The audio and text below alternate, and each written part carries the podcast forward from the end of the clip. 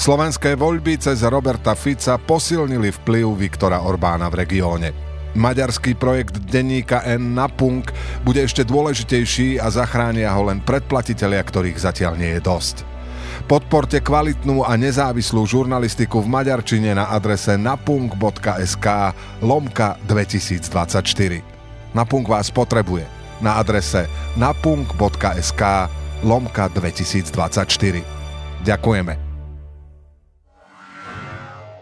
Dobrý deň, počúvate podcast v redakcii. Moje meno je Dušan Mikušovič a mojou dnešnou hostkou je predsednička poslaneckého klubu K D H, pani Martina Holečková. Vítam vás v redakcii denníka N. Dobrý deň, ďakujem veľmi pekne za pozvanie.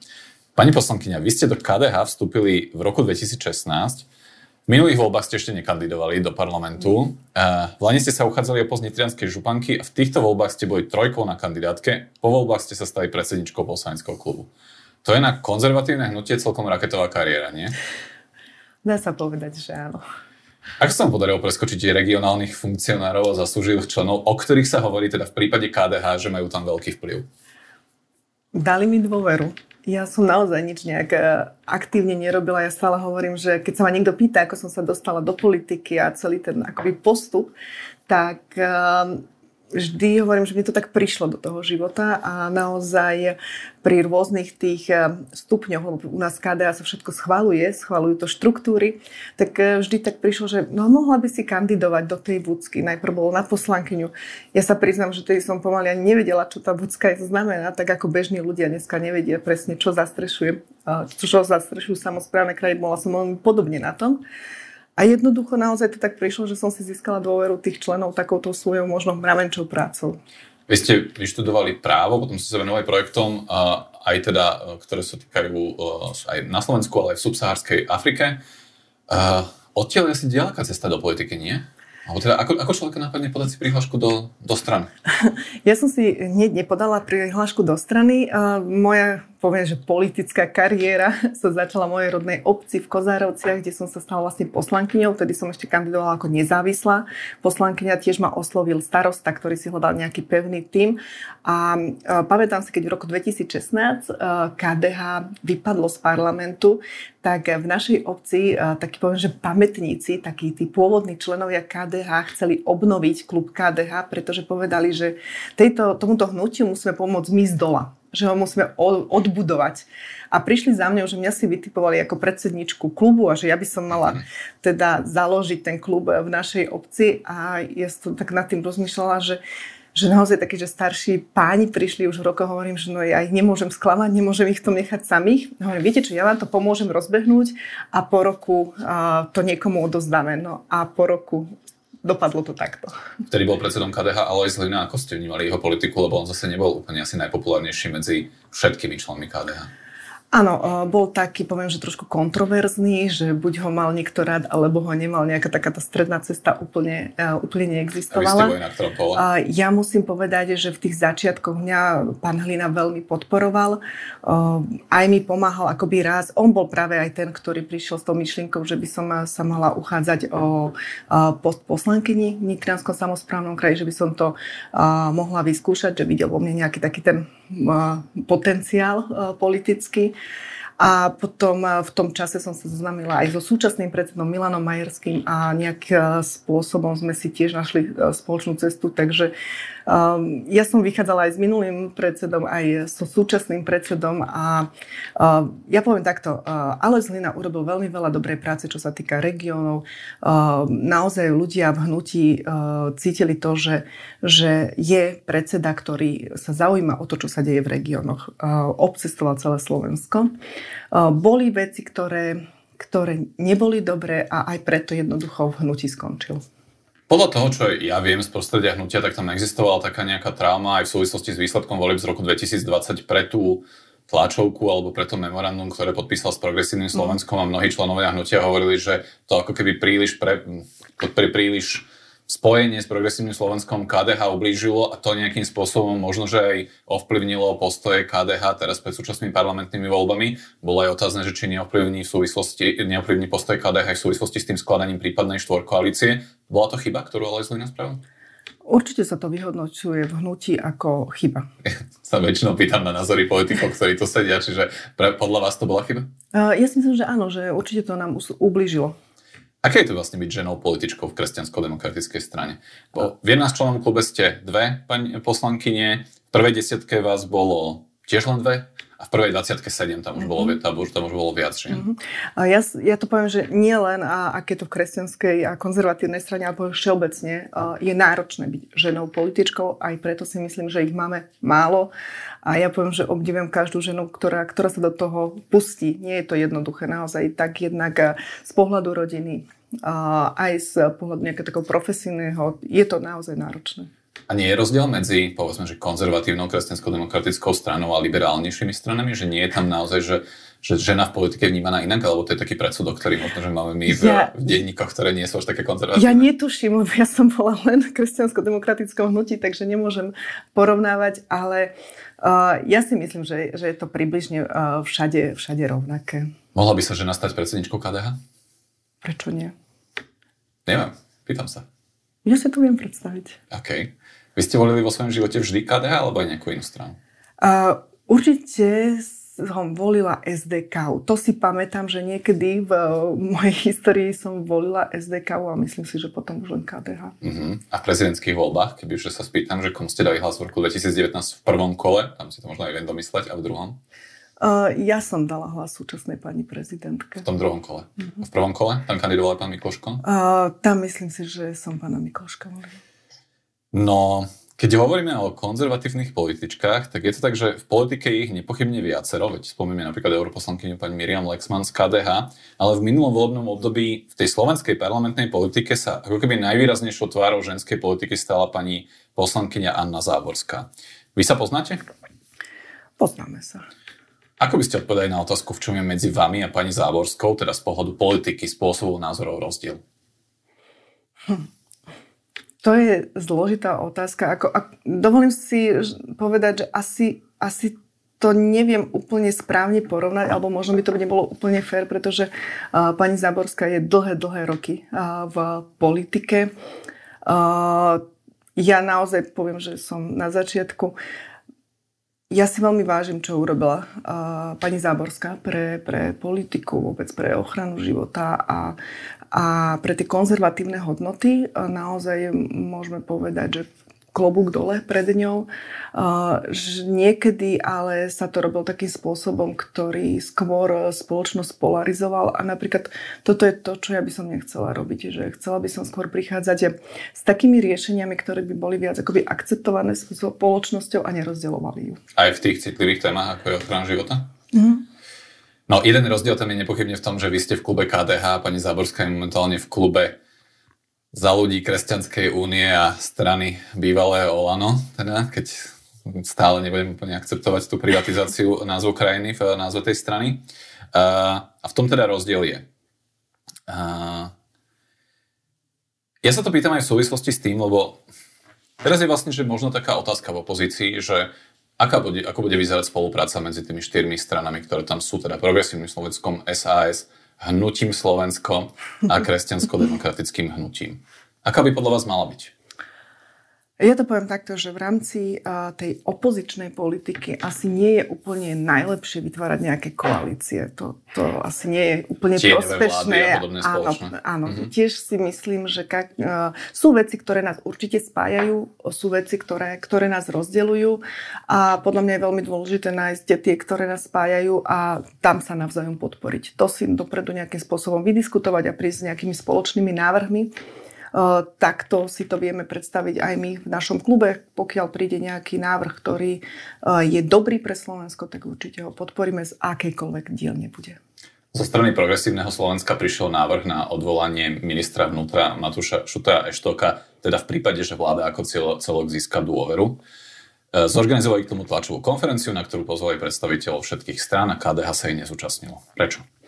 My určite budeme hlasovať, alebo teda podporíme návrh na odvolanie ministra, budeme aj hlasovať za jeho odvolanie, ale jednoducho v klube sme si to vyhodnotili tak, že ten postup nie je správny. Ohlasovať dopredu odvolávanie ministra, ktorý ešte nezískal dôveru, sa nám zdá nesprávne a preto sme sa nezúčastnili tej tlačovky. V kulároch sa hovorilo, že dôvodom, prečo ste sa tej tlačovky nezúčastnili, bolo práve aj to, že tam mal byť zástupca Olano, prípadne, že tam teda mohol byť Igor Matovič, čiže to nebol dôvod, hej? Nie, nie, nie. Určite nie. OK. Keď ešte naposledy k tomu Olano, ak by ste mali odpovedať na otázku, že teda ako má vyzerať tá spolupráca, že či Olano v opozícii patrí skôr do izolácie, možno pre tú kritiku, ktorú uh-huh. K D H voči hnutiu Olano adresovalo, keď bolo vo vláde, alebo je to skôr regulárny partner uh, pre spoluprácu, tak na tej škále by ste boli bližšie ku ktorému bodu? Ja to poviem uh, veľmi otvorene. Ja by som si prijala, pretože máme uh, nové volebné obdobie, uh, myslím si, že opozícia v určitých naozaj bodoch tam, kde máme rovnaký názor, by mala byť uh, jednotná, vystupovať spoločne. Um, a uvidíme časom, kam sa posunú uh, jednotlivé strany. Ja by som si prijala, aby sme vedeli spolupracovať všetky štyri opozičné strany. Môže byť osoba Igora Matoviča v tej spolupráci problém? Ja nemám osobnú skúsenosť uh, s pánom Matovičom. Všetci máme osobnú skúsenosť s pánom Matovičom. Občania tejto krajiny. Keď to áno, to je pravda, ale myslím tak, uh, ja mám rada takú naozaj, že osobnú skúsenosť. A ja takúto nemám. On je uh, osobne veľ, veľmi uh, príjemný človek napríklad uh-huh, na konverzáciu. No, to, to naozaj je. No vidíte, tak možno by som sa s ním vedela dohodnúť. Uh, ja by som si prijala, aby sme to vedeli. Ale viete, už to prvé vystúpenie pri tej prvej schôdzi uh, pre mňa bolo nepriateľné, najmä tie osobné útoky na, na takéto súkromie a, a tieto veci. Ja toto by som veľmi nerada, ja to nerada vidím v politike. Igor Matovič to robí dvanásť rokov. A toto je pre mňa naozaj problém. Keby sa vás pýtam, že kto je väčším problémom pre slovenskú politiku, alebo kto viac škodí slovenskej politike, či Igor Matovič alebo Robert Fico, tak odpoveď bola aká? Fúha. A už aj toto je odpoveď. To je, to je taká voľba, že asi si neviem úplne, úplne presne vybrať, lebo musím povedať, že, že žiaľ teda práve, práve Igor Matovič je, bol ten, ktorý prestrel ten červený kobelec uh, pánovi Ficovi a akoby ho znovu zrodil. Mm-hmm. Myslím, že to je jasná odpoveď. Aj keď ste teda nepovedali explicitne, že kto je teda väčší škodca. Uh, Keď ste sa nezúčastnili na tej tlačovej konferencii pondelkovej, keď sa od nej odpichnem, tak uh, strana Hlas uh, napísala tlačovú správu, kde vás pochválili so slovami, že neúčasťou na aktivite zvyšku opozície ste dali najavo svoje iné predstavy o zákonnej politickej kultúre a demokratických pravidlách. Potešilo vás, že vás v strane Hlas pochválili? Potešilo ma, že tam zaznelo, že prinášame inú politickú kultúru. Toto by sme naozaj chceli robiť. OK, a že to práve strana Hlas... Uh, A teda v súvislosti s pánom ministrom vnútra napísal? To, to je už horšie, lebo tak ako som povedala, za odvolanie pána ministra vnútra by sme hlasovali. Ja to akože trochu odľahčene spomínam, ale je to tak, že zo strany vládnej koalície vidieť nejaké snahy nejakým spôsobom ako keby rozdielovať v tej opozícii mm-hmm. alebo rozlišovať.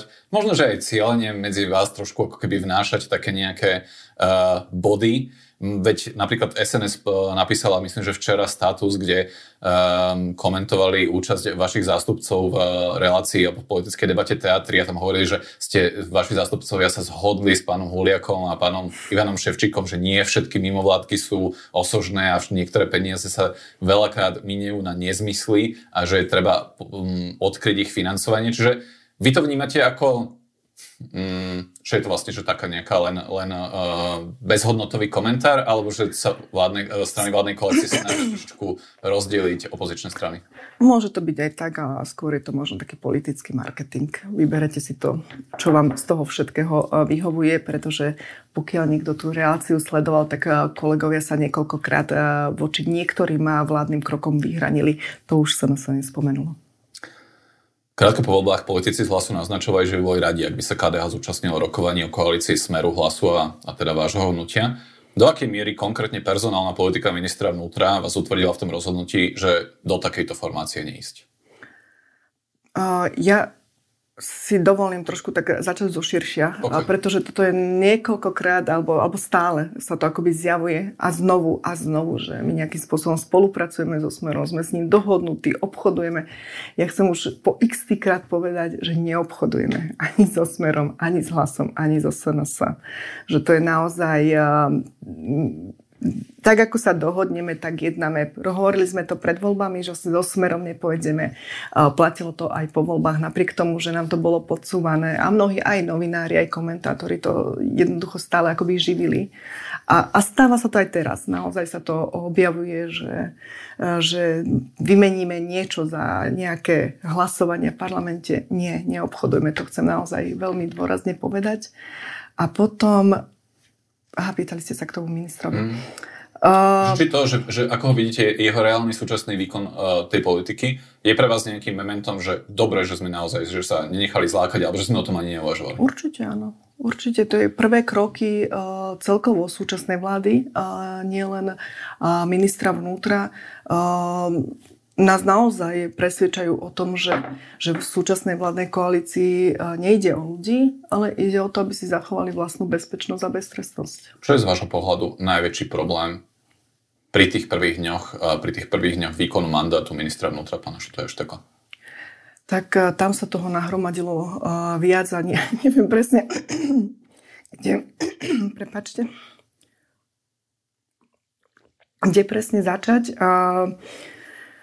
Keď by sme prišli k tomu, že ten štýl, spôsob odvolania policajného prezidenta, pána Hamrana, naozaj...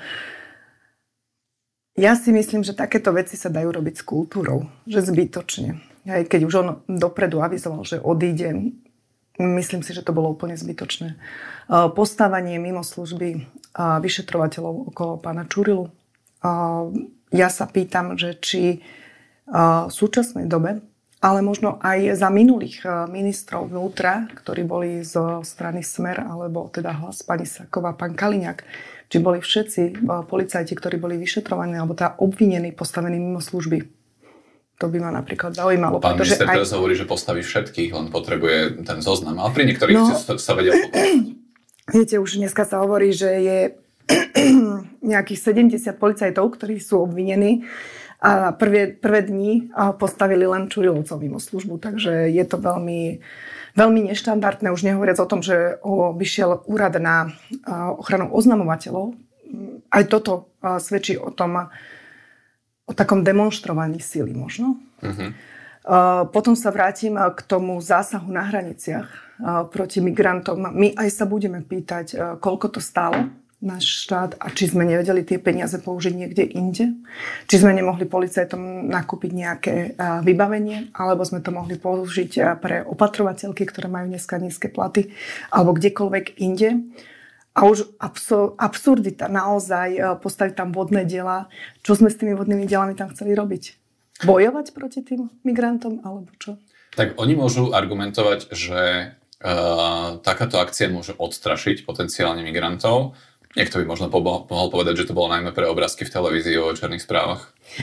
Uh, odstrašiť a fakt je taký, že proste koľko migrantov sme chytili? Nula.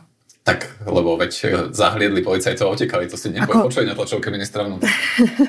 Viete, uh, robiť divadlo za niekoľko desiatok tisíc uh, v súčasnej dobe, keď naozaj nemáme prostriedky na mnohé veci, kde by sme ich potrebovali, Uh, vidím to naozaj zbytočné. A potom sa ešte vrátim k jeho poslednej nominácii, uh, k pánovi Zurianovi uh, na inšpekciu, za šéfa inšpekcie. My sme presvedčení o tom, že šéfom inšpekcie by mal byť v súčasnej dobe, keď naozaj tá spoločnosť je polarizovaná, vysoká nedôvera voči polícii, uh, vojna v polícii neustále pokračuje.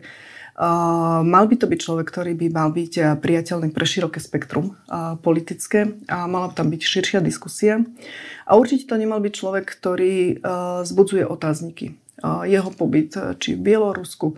Uh, včera dokonca sa objavili nové informácie uh, o tom, že uh, v čase, keď uh, teda mu vykopli, ako to on hovoril, dvere uh, v byte, uh, nikto nebol. On pri, vo vypočúvaní niekoľkokrát opakoval, že jeho malý syn má z toho traumu teda teraz sa hovorí, že ten býval prázdny, tak sa pýtam, či pán Zurian klamal alebo nie. Že toto naozaj je príliš veľa otázok, aby človek vo tak významnej pozícii bol, bol práve tento. Čo je z vášho pohľadu najproblematickejší z tých krokov, ktoré vládna koalícia alebo vláda tie prvé týždne urobila? Alebo neurobila? No, toto je tak nesmierne zložitá otázka, lebo keď sa uh, pozriem sa na to, že uh, to, čo, čo nám preniká vonka, že, že sa chyste, chystajú meniť trestný zákon, hej, uh, jeden problém. Uh, ja sa venujem sociálnej problematike, uh, pán minister práce, sociálnych vecí a rodiny, trinásteho dôchodok, uh, zobratie dve percentá občianským združeniam. Uh, no, tu každý deň sa zjavujú také veci, ktoré ja naozaj, ja naozaj čakám na to, čo bude v tom programovom vyhlásení vlády, lebo zatiaľ to nevyzerá vôbec dobre. To sa dozvieme už o pár dní. Nadviažem na ten trestný zákon. Uh, pred voľbami ká dé há do svojho tímu pre oblasť spravodlivosti uh, privza, pri, prizvala, alebo teda stal sa súčasťou tímu ex-minister spravodlivosti William Karas, ktorý sa tiež snažil o zmenu trestného zákona. Nový minister spravodlivosti Boris Susko zo Smeru avizoval, že k tej jeho novele, ktorá vlastne neprešla, by sa chcel vrátiť. Paralelne s tým, ale vidno v koalícii snahy o zmiernenie trestov za ekonomické trestné činy.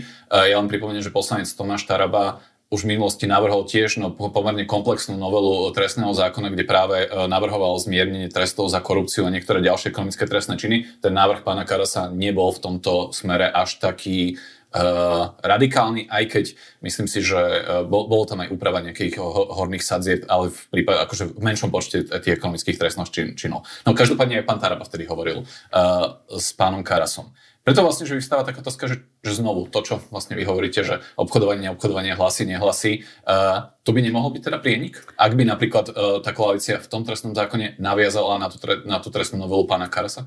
Uh, budeme vidieť, čo príde. Uh, je veľmi ťažké teraz hovoriť o niečom hypotetickom, ale určite poviem, že, že, že je fakt, že naozaj je, alebo nie, nie je priateľné, aby poviem to, že za pár jointov ste mali vyššiu trestnú, vyššiu trestnú sadzbu, ako je to napríklad za vraždu človeka. To, to naozaj je scestné.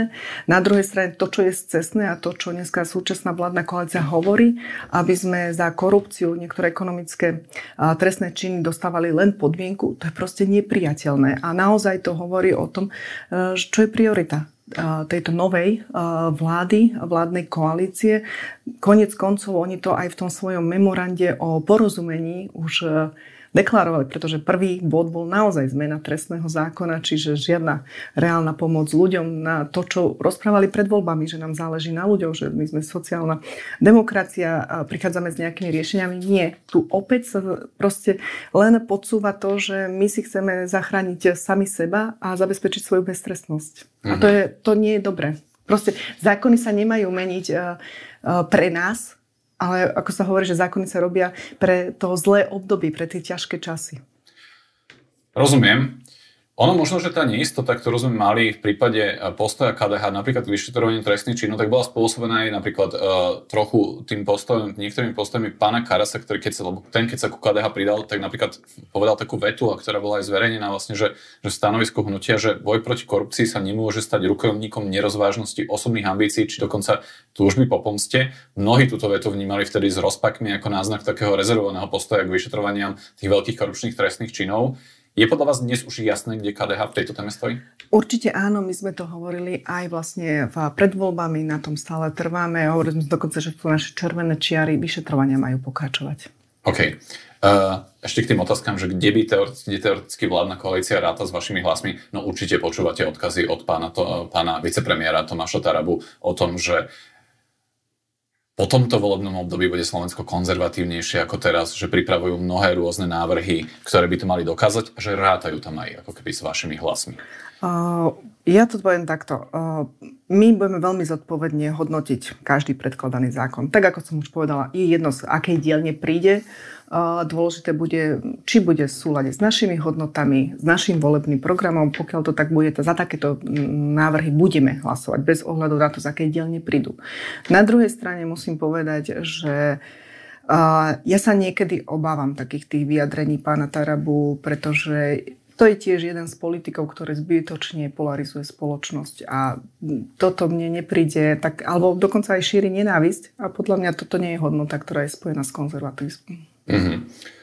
Vo veľmi praktickej rovine uh, sa vlastne hovorilo o tom, o čom, čo, čo teda aj podľa vášho predsedu navrhol Robert Fico uh, na stretnutí povolebnom, teda ústavný zákaz uh, adopcií deti pármi rovnakého pohlavia. Keď som sa na to pýtal vášho poslanca, pána Františka Mikloška, tak ten povedal, že jednak je podľa jeho názoru takýto zákon nevykonateľný, lebo ťažko pri adopciách uh, skúmať to, že kto má akú orientáciu. A vlastne už teraz nie je možné adoptovať, akože, mm, no je to, tým, že to nemáme vlastne nie žiadny právny inštitút, inštitút pre páry rovnakého pohlavia, tie páry si to nemôžu adoptovať, môže jedine len jeden prípadne z nich. Áno. A zároveň pán Mikloško hovorí, že že to je vlastne v skutočnosti pokus, ako rozhádať opozíciu a odviesť pozornosť. Tu sa my máme hádať ako takí malí kuťovia, ktorým niekto hodí kúsok slaninky, aby sa oni pobili a základný život, zápas o médiá, zápas o občiansky život nám bude utekať. Podpisujete tento výrok pána Mikloška? Absolútne. Čo to v praktickej rovine znamená? Že, lebo viete, že napísať sa to dá, do ústavy sa dá, že uh, adopcie detí, si ne, alebo teda deti si nemôžu adoptovať páry rovnakého pohlavia. Takúto vetu tam pokojne môžu odhlasovať a to, čo, či to bude vykonateľné alebo nevykonateľné, môže byť druhá vec. Ak takáto formulácia, alebo návrh s takouto formuláciou do ústavy príde, ako sa zachovať? Zachovám sa tak, ako, ako to máme napísané v programe. My sme, v našom programe nič takéto, takéto nebolo a jednoducho naozaj uvidíme, keď prídu nejaké hotové návrhy. Ale podľa mňa toto akoby nie je nejaká, nejaká pomoc ľuďom a to, to, čo sú naše priority. Máme zlepšovať stav zdravotníctva, školstva, pomáhať sociálne slabým, seniorom, zdravotne znevýhodneným. Toto sú naozaj témy, ktoré možno veľmi správne ste to povedali, že budú akoby podsúvané na to, aby rozdielovali možno opozíciu. To povedal pán Mikloško. Aha, tak by ste ho len opakoval, dobre. Ja som ho len citoval, čiže áno, neviem, či som z toho identifikoval ten postoj. Viete čo? Vo finále musíte to ešte stlačiť tlačítko. Ja si nedovolím povedať takto. Kebyže hovorím sama za seba, je to niečo iné, ale ja som ako predsednička klubu poslaneckého a aj politik sa robí tak, že musíte mať nejakú dohodu v rámci klubu. Toto my sme si ešte nepreberali, ale naozaj pre nás, ja si to stále si to neviem predstaviť, že by niečo takéto sme mali dostať do ústavy, alebo prečo by sme to mali dostať do ústavy. Vaše hnutie navrhuje odvolať z postu podpredsedu parlamentu Ľuboša Blahu za jeho video o tzv. Jesennom, teda upratovaní, ako to nazval on, na ktorom nahradil fotografiu prezidentky republiky za obrezok gerilového bojovníka Che Guevaru, okrem iného prezývaného Malý mesiar z Lakabane, podľa pevnosti, v ktorej dohľadal na popravenie niekoľkých desiatok ľudí. Ja rozumiem symbolike, ktorú toto odvolanie, ktoré toto odvolanie má, ale som dovolili ste, že či by ste mohli získať reálnu podporu?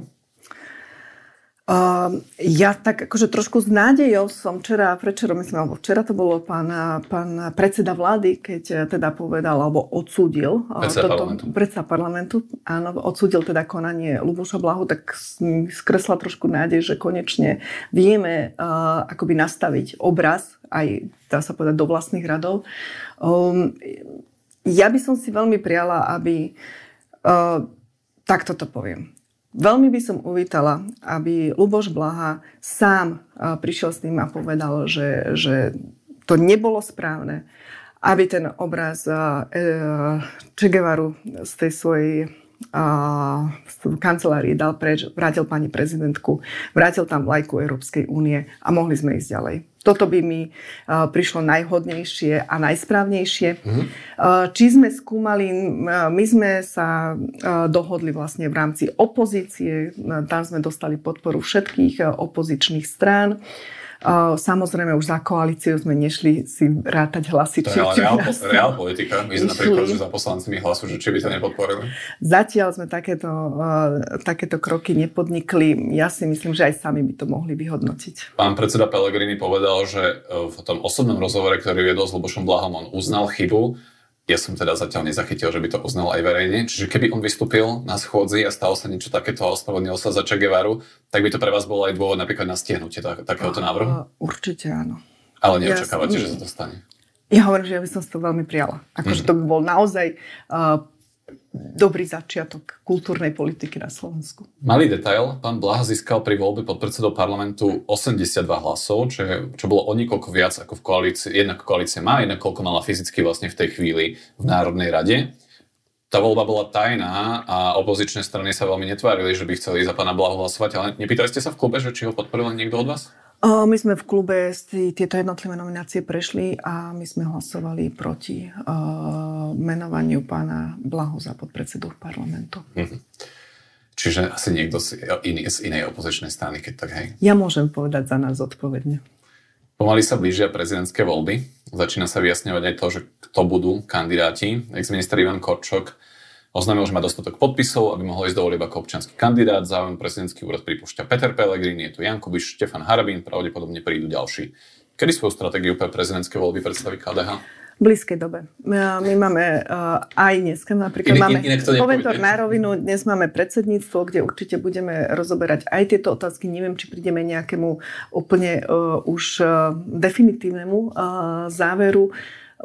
Je ešte naozaj blízko po voľbách. Teraz začal sa parlament. Voľba. Áno, to máte pravdu.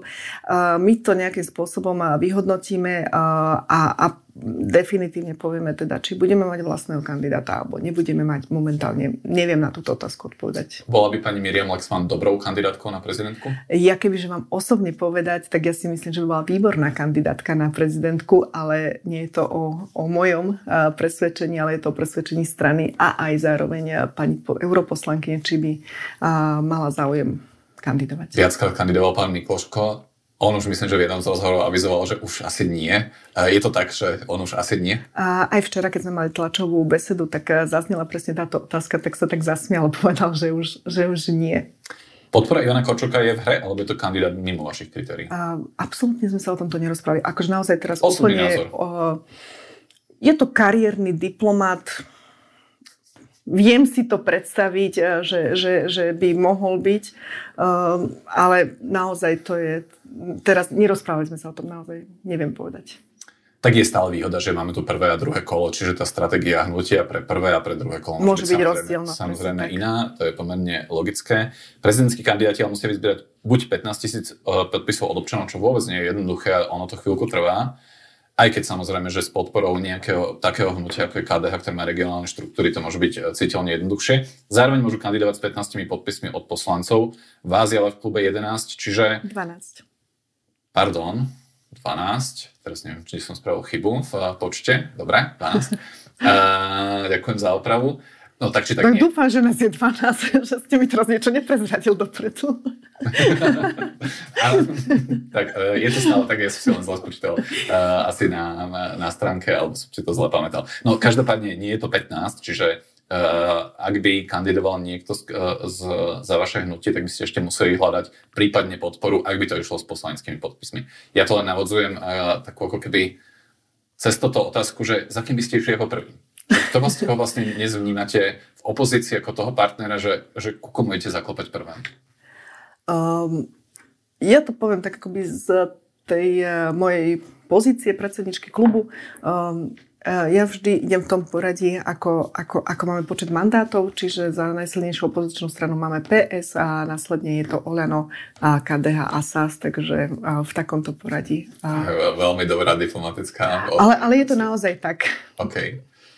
Ja som pred voľbami v niektorých debatách a rozhovoroch mal takú malú rubriku podobnú tomu, čo má Michal Kovačiš v Áno, nie, ale vtedy som politikom čítal dvojice politikov a štátnikov mm-hmm. a hostia mi odpovedali, že ku komu majú najbližšie myšlenkovo, uh-huh. názorovo, hodnotovo. Trúfli by ste si odpovedať na tri takéto dvojice? Však akože, no môžem si skúsiť trúfnuť. Nebude to až také ťažké. Nebude to ťažké. Michal Šimečka alebo Richard Sulík? No a hneď... To si myslím, že tá tvoja dá ľahšie. Áno, tak výborne, teším sa na tie ďalšie dve. uh, poviem to tak, uh, tak ľudsky. Uh, stretla som sa s obidvomi pánmi osobne, tak ako som povedala, ja mám rada tú osobnú skúsenosť a uh, lepšie sa mi komunikoval s pánom Šimečkom. A úplne tá otázka znela, že hodnotovo, myšlienkovo a postojovo? No, Uh, tam je to veľmi ťažké uh, po vyhodnocovať, keď si zoberieme také tie uh, kultúrno-etické otázky, tak naozaj to, čo malo pé esko v programe, keď už zoberiem akoby pé esko ako, ako uh, stranu, tak uh, tam naozaj sme zhodu nemali. Uh, keď si zase zoberieme uh, sociálnu oblasť, tam sme boli vo veľkej zhode. So Saskou tiež sme mali niečo spoločné, tam zase neboli až také tie kultúrno-etické, ale dobre vieme, aké problémy spôsobovali niektoré návrhy Sasky v minulom období. Čiže ak by som mala ísť do takých týchto hodnotových otázok, tam by som si asi nevedela nic jedného vybrať. OK, toto bude možno ťažšie, lebo tam nebudete môcť preniesť žiadnu asi osobnú skúsenosť. Ak teda ma nepresvedčíte opaku, Donald Trump alebo Joe Biden? Uh-huh. Tam by som si pána Bidena vybrala. Uh-huh. Čo je zaujímavé, samozrejme, z toho politického postoja. Ja viem, ale naozaj pre mňa uh, takéto teatro uh, okolo pána Trumpa je, je nepriateľná politika. A teda neviem, ako príjmete toto. Milan Majerský alebo František Mikloško? Jej, no tak to je ťažká voľba. To je najhoršia voľba. um, ja pána Miklošku, Mikloška poznám veľmi krátko. Uh, teda odtedy, ako sme, ako sme uh, v parlamente a v kampani spolu, som sa veľmi obľúbila. Uh, naozaj uh, ľudsky. Ale uh, Milan Majerský, tri roky to spolu ťaháme v tom ká dé há a je to naozaj uh, čestný a dobrý uh, človek. Takže... Ja neviem medzi ním urobiť nejaký ten rebríček. Som myslel, že poviete, že predseda aj predseda, aj mocenský by to bolo logické. Nie, nie, nie, nie, naozaj neviem si medzi ním. Nevyrušil vás nič uh, z toho, s čím bol konfrontovaný pán Majerský v tých posledných uh, dňoch, alebo tesne aj, aj bezprostredne po, napríklad, uh, či ste sa pýtali jeho na, na tú otázku jeho domu, ktorú vyťahol Alojz Hlina. Teraz či ste vecne, nielen z pohľadu toho, že či to Alojz Hlina vyťahol alebo nie. My sme sa o tom rozprávali už minulý rok, pretože vlastne táto téma sa zjavila ešte vo Vučkárskej župnej kampani, kedy to vlastne proti nemu vyťahol jeho protikandidát. Nám to Milan vysvetlil, takže my sme s tým už akoby boli uzrozumení. Všeobecne poviem, že ja si naozaj Milana vážim nielen ako človeka, ale aj ako politika. Aj sama viem, sme ľudia, robíme chyby. Uh, niekedy povieme niečo, čo, čo nie je v poriadku. A na Milanovi si veľmi vážim to, že dokáže sa ospravedlniť. V, tých, v tom súboji o predsedu ká dé há, kde avizoval účasť aj pán exminister Ivan Šimko, má si pán Majerský teda vašu podporu? No určite áno. A, t- a ten pokus pána Šimka vnímate ako? Uh, ja to poviem takto, že kandidovať v rámci ká dé há môže uh, ktokoľvek, kto naplní tie kritériá, ktoré, ktoré máme v, uh, v našich stanovách. Sme demokratická strana. Uh, kandidovať môže ktokoľvek. Ja poviem, že mňa viac uh, vyrušilo to, alebo že pred uh, voľbami vlastne ohlásil tú kandidatúru, že to sa mi zdalo také, že predčasné a zbytočné. Ale m- je to pán politik asi vie, čo robí a hovorím, každý môže kandidovať. Ja môžem za seba povedať a vôbec za predsedníctvo, poslanecký klub. Milan Majerský má našu plnú podporu. Vrátil po dvoch volebných obdobiach ká dé há do parlamentu, čo sa naozaj žiadnej inej strane nepodarilo. Preto mi pri... Premýšľam, premýšľam, ale es en es to mala vždy, vždy áno, takto. Áno, historicky, že po dvoch volebných obdobiach sa ni, žiadna strana nevrátila do parlamentu. Uh, ja si myslím, že proste Milan Majerský uh, uh, dosiahol tento, poviem to, že úspech. Je to naozaj úspech, že ká dé há je späť a myslím si, že aj preto má našu plnú podporu a určite by mal byť ďalej predsedom Kresťansko-demokratického hnutia. Vraví predsednička poslaneckého klubu ká dé há, pani Martina Holečková. Ďakujem, že ste boli v redakcii. Ďakujem pekne. Moje meno je Dušan Mikušovič a teším sa zase na budúce.